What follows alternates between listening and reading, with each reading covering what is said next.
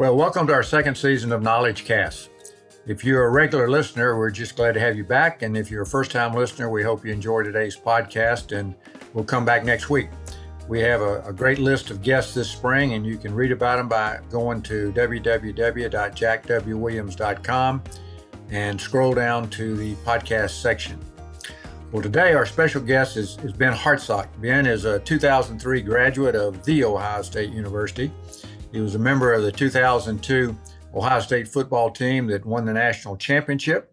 He was later a third-round pick of the Indianapolis Colts, spent 10 years in the NFL with several teams, and Ben now has branched out into the world of media. And so we're going to get into a little of that today, as well as his sports background. So, Ben, we're glad to have you with us today. Absolutely glad to be here. Thanks, Jack. Well, Ben, the national championship game that you guys had against Miami was one of the greatest all-time that I can remember, with you guys, the good guys, winning in two overtimes.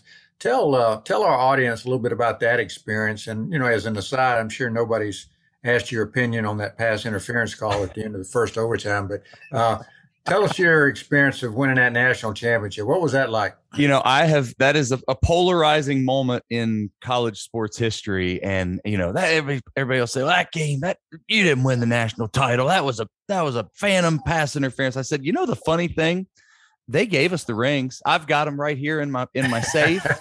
And we got to stand on that stage and watch that confetti rain down. So as controversial as it was, we're in the record books. And, you know, the funny thing is they ranked the national champions of the 21st century since the year 2000. And we were ranked dead last.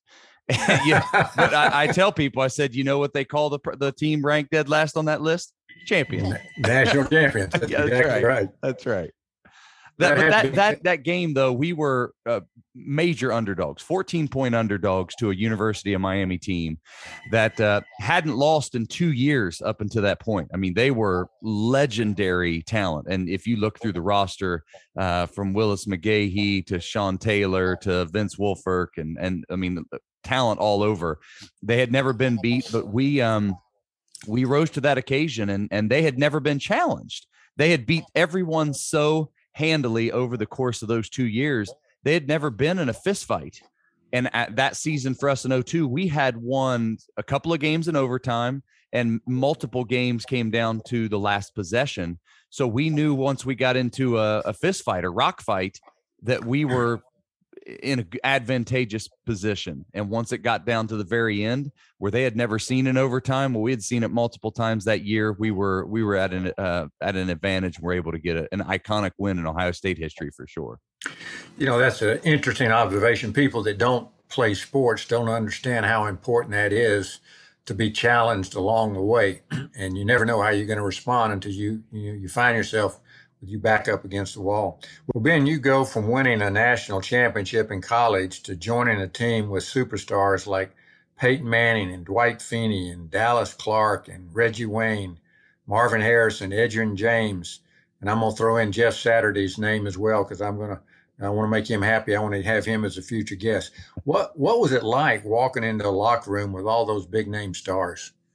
It was intimidating. Even as a guy that played at a big time school like Ohio State and had won a national championship and was a, you know, relatively high draft pick, you walk into a place like the Indianapolis Colts that were perennial playoff team and perennial Super Bowl contenders.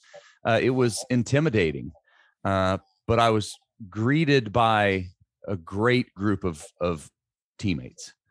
You mentioned a lot of those guys. Peyton Manning, as talented and as gifted as he was a great teammate. Jeff Saturday was a big brother.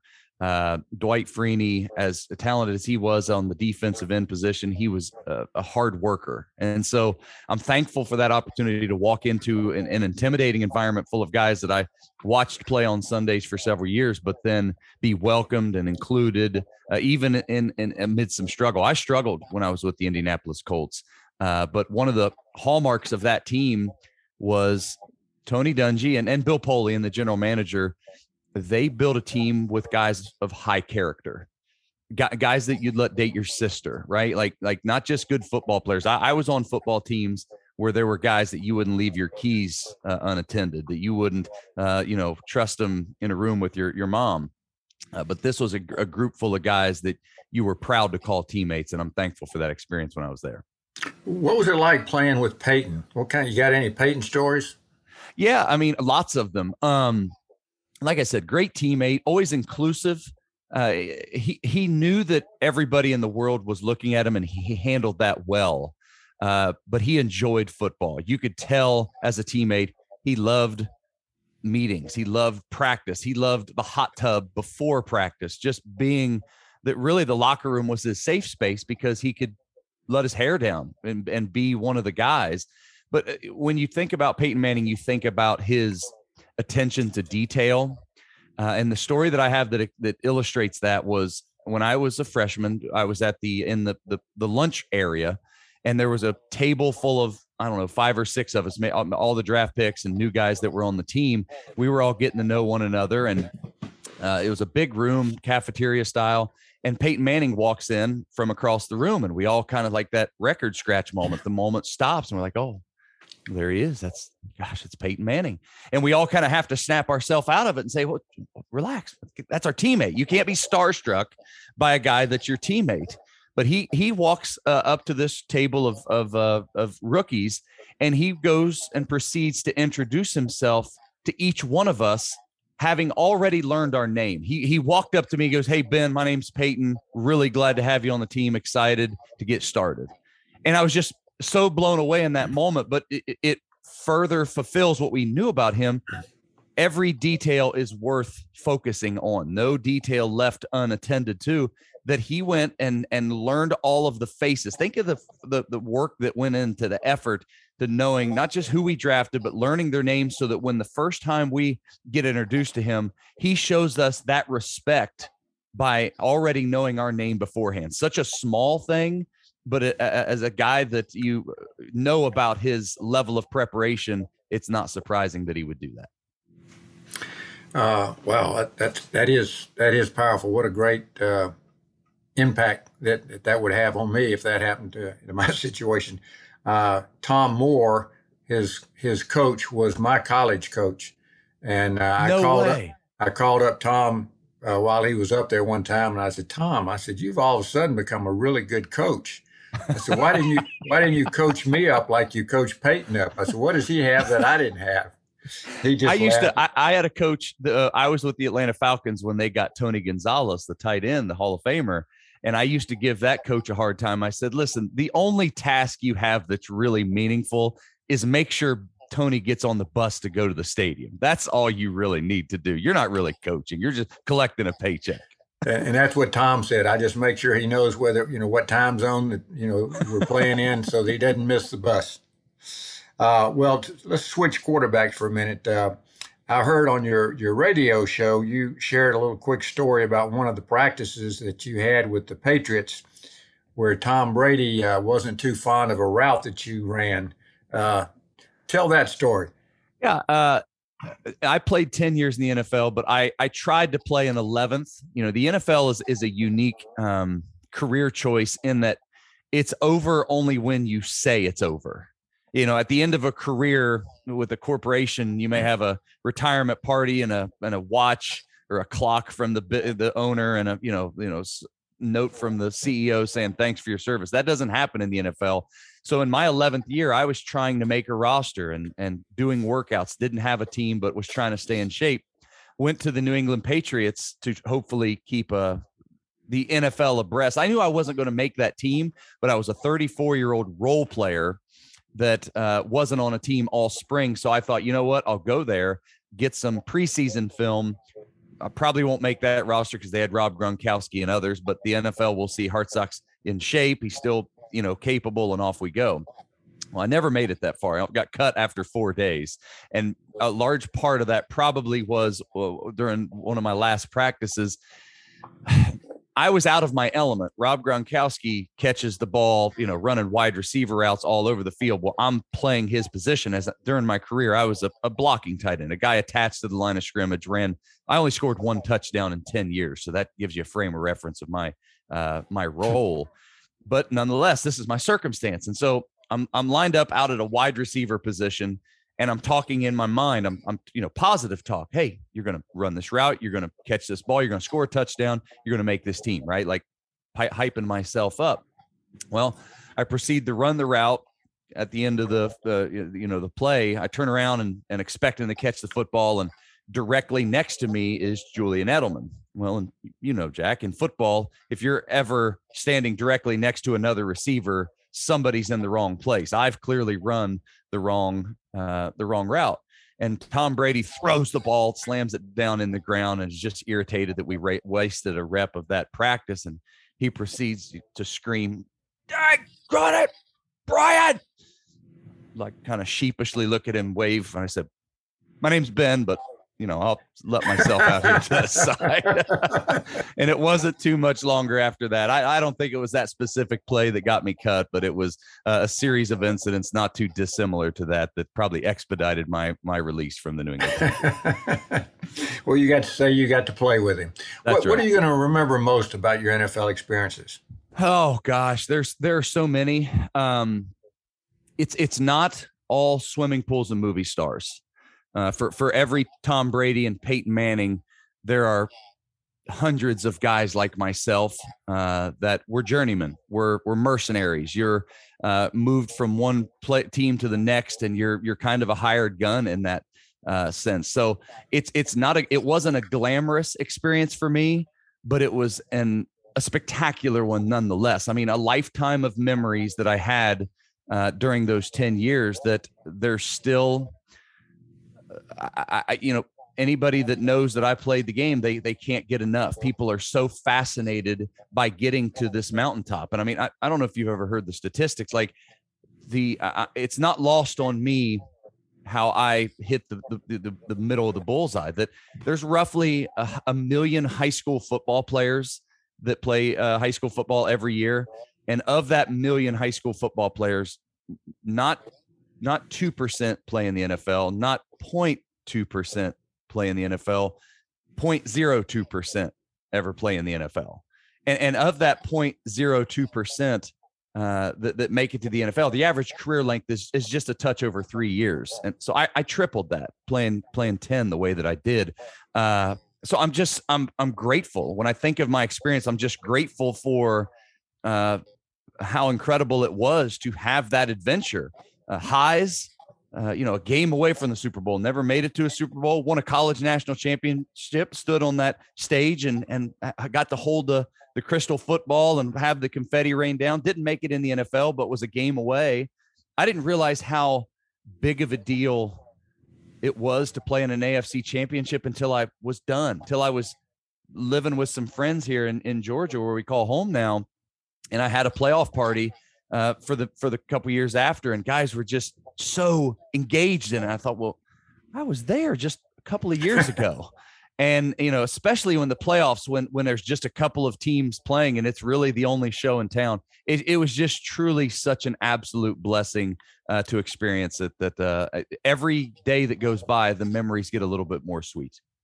What was the biggest adjustment you had to make after your playing days were over? Well, I was a little, I don't know if cocky's the right word, but as a guy that was kind of always near the bubble or near the bottom of the roster, I spent a lot of time kind of game planning and what would be next, maybe. So I had a plan in place, and I think one of the struggles for me was that, I know that my work isn't my identity. My identity, ultimately, I knew was in Christ, and that no matter whether I was playing football or digging ditches, my identity was in Christ. And so it didn't matter what I would do, I would be okay. I knew that I wasn't going to struggle with that gladiator syndrome, where now that I'm not in the arena, not in the stadiums, and the fans aren't there, that wasn't going to be a struggle for me. My struggle came through the lens of finding the right mountain to climb. Think about this, Jack. Most people, when they graduate high school, they have to make a choice of, well, what major do I want? What school do I want? What kind of choices do I have to make? If you look at my career from graduation in high school till my retirement from the NFL, I didn't have many hard choices.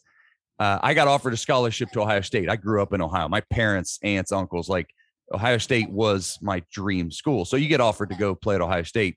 That's not a decision. That's right. That's done deal. Lock it in.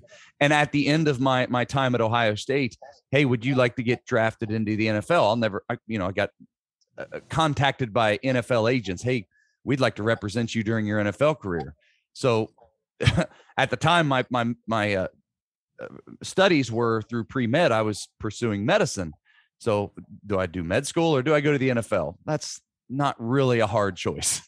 Right. And then for a decade, not the glamorous lifestyle of the NFL, but for a decade, I'm able to support my family by playing professional football, that the absolute pinnacle of the sport. That's not a hard choice, even though I went to multiple teams and I had a little bit of choice of which team I got to go through the process. That wasn't a hard choice to go through, but here I was, 34-year-old former football player, making for the first time career choices, life choices about the direction that I want to lead my now, my wife and I, we had two daughters. We have two daughters. So at that time, it was really the first time that I'd ever had to navigate those waters. And that was intimidating. And one that it's been a challenge. And so I was a little blindsided by that because I was like, my identity's in my faith and my savior. It's not in my work, but there's some learning curve to making those choices of what you're going to do now that the choices become a little bit more varied. Sure. Let me ask you a question. You were originally going to try to do a sports agent role, which to try to add a little credibility to that industry, which is hard to do. But you got into the world of media. Tell us about what you're doing now and how you got there. We've got about 3 minutes before we need to wrap up. So tell us about that experience. I was working as an agent and was a square peg in a round hole. And leaving that was a challenge because in my world, I had only taken careers to the pinnacle to be the best. And so the thought of leaving that was foreign to me. But my wife was so supportive and she said, stop. You don't have to. And so I left that space, not necessarily knowing that media would be next. I had pursued that some, but media filled a void, and it has become something that I didn't know I would enjoy as much as I did. It's kind of cliche. Every former player wants to be in media when they're done. That wasn't necessarily the case for me, but an opportunity was presented, and I have found such fulfillment in being able to share my own experiences, but also in the world of college athletics, especially, I feel a responsibility to point to the things that I think are most important: team, selflessness, sacrifice, discipline, challenge, all of those kinds of, because in college athletics, it's become so much more transactional. It's about money. It's about name, image, likeness. It's about you getting yours. How can you build whatever you want? So right. I feel a responsibility for that. And it has been such a satisfying and such a fulfilling thing for me to pursue. Well, tell us about the show you're on. As well, I know you do several things. Yeah. So in the world of broadcasting, there's a lot of guys wear a lot of hats. So I work for Sirius XM Radio, and I'm on ESPNU as their college sports channel. Right now, I'm on there Tuesdays and Thursdays from 1 to 4 p.m. I'm hoping to get a little bit more there. But then on Mondays, Tuesdays, and Wednesdays, I'm on the Big Ten channel, speaking about specifically to the Big Ten from 4 to 6 p.m. But then another thing I'm doing, I call games for ESPN Radio. I did that all football season on ESPN Radio. But I also started a YouTube channel. It's just my name. Ben Hartsock right now is the name of the channel. And it's a way for me to share some of my experiences of going to these incredible college environments. I've been to Penn State. I've been to the swamp down at Florida. I got to go to the Grove at Ole Miss this year, the big house at Michigan. Some of it is behind the scenes of my own broadcast career, but a lot of it is just a former player's experience of soaking in these college environments. As a player, you're so insulated. You go to the hotel, and then you go to the stadium, and then you go to the airport. That's kind of how you don't get to soak it in. So right. I'm enjoying seeing a lot of these sites that fans get to see from a former player perspective. And I've really, really enjoyed that. Well, Ben, it's been a great pleasure having you with us today, and I've certainly enjoyed the time together, and I know our audience has as well. And I just appreciate you sharing your time with us. Absolutely. Thanks so much for what you're doing, Jack. All righty. Until next week, remember, folks, I want to encourage you to make it your goal to be a positive influence in the lives of others. Hey, before you go, we wanted to let you know about Jack's book called The Question, A Guide to Answering Life's Most Important Question. In this book, Jack shares his personal journey that began in 1993 to determine the values, principles, and beliefs that would guide his life. Whether you are a spouse, parent, grandparent, friend, leader, educator, coach, or mentor, Jack's I Believe statements apply to all the roles he has played during his lifetime and can do the same for you. Jack's message applies to all people, ages, and careers. It's an easy read with compelling stories, enjoyable humor, and sincere transparency. The Question is now available in ebook and paperback exclusively on Amazon. Go to jackwwilliams.com/thequestion to learn more and buy your copy today. Again, thanks for joining us for this episode, and join us next week for an all-new episode of KnowledgeCast by Ideals.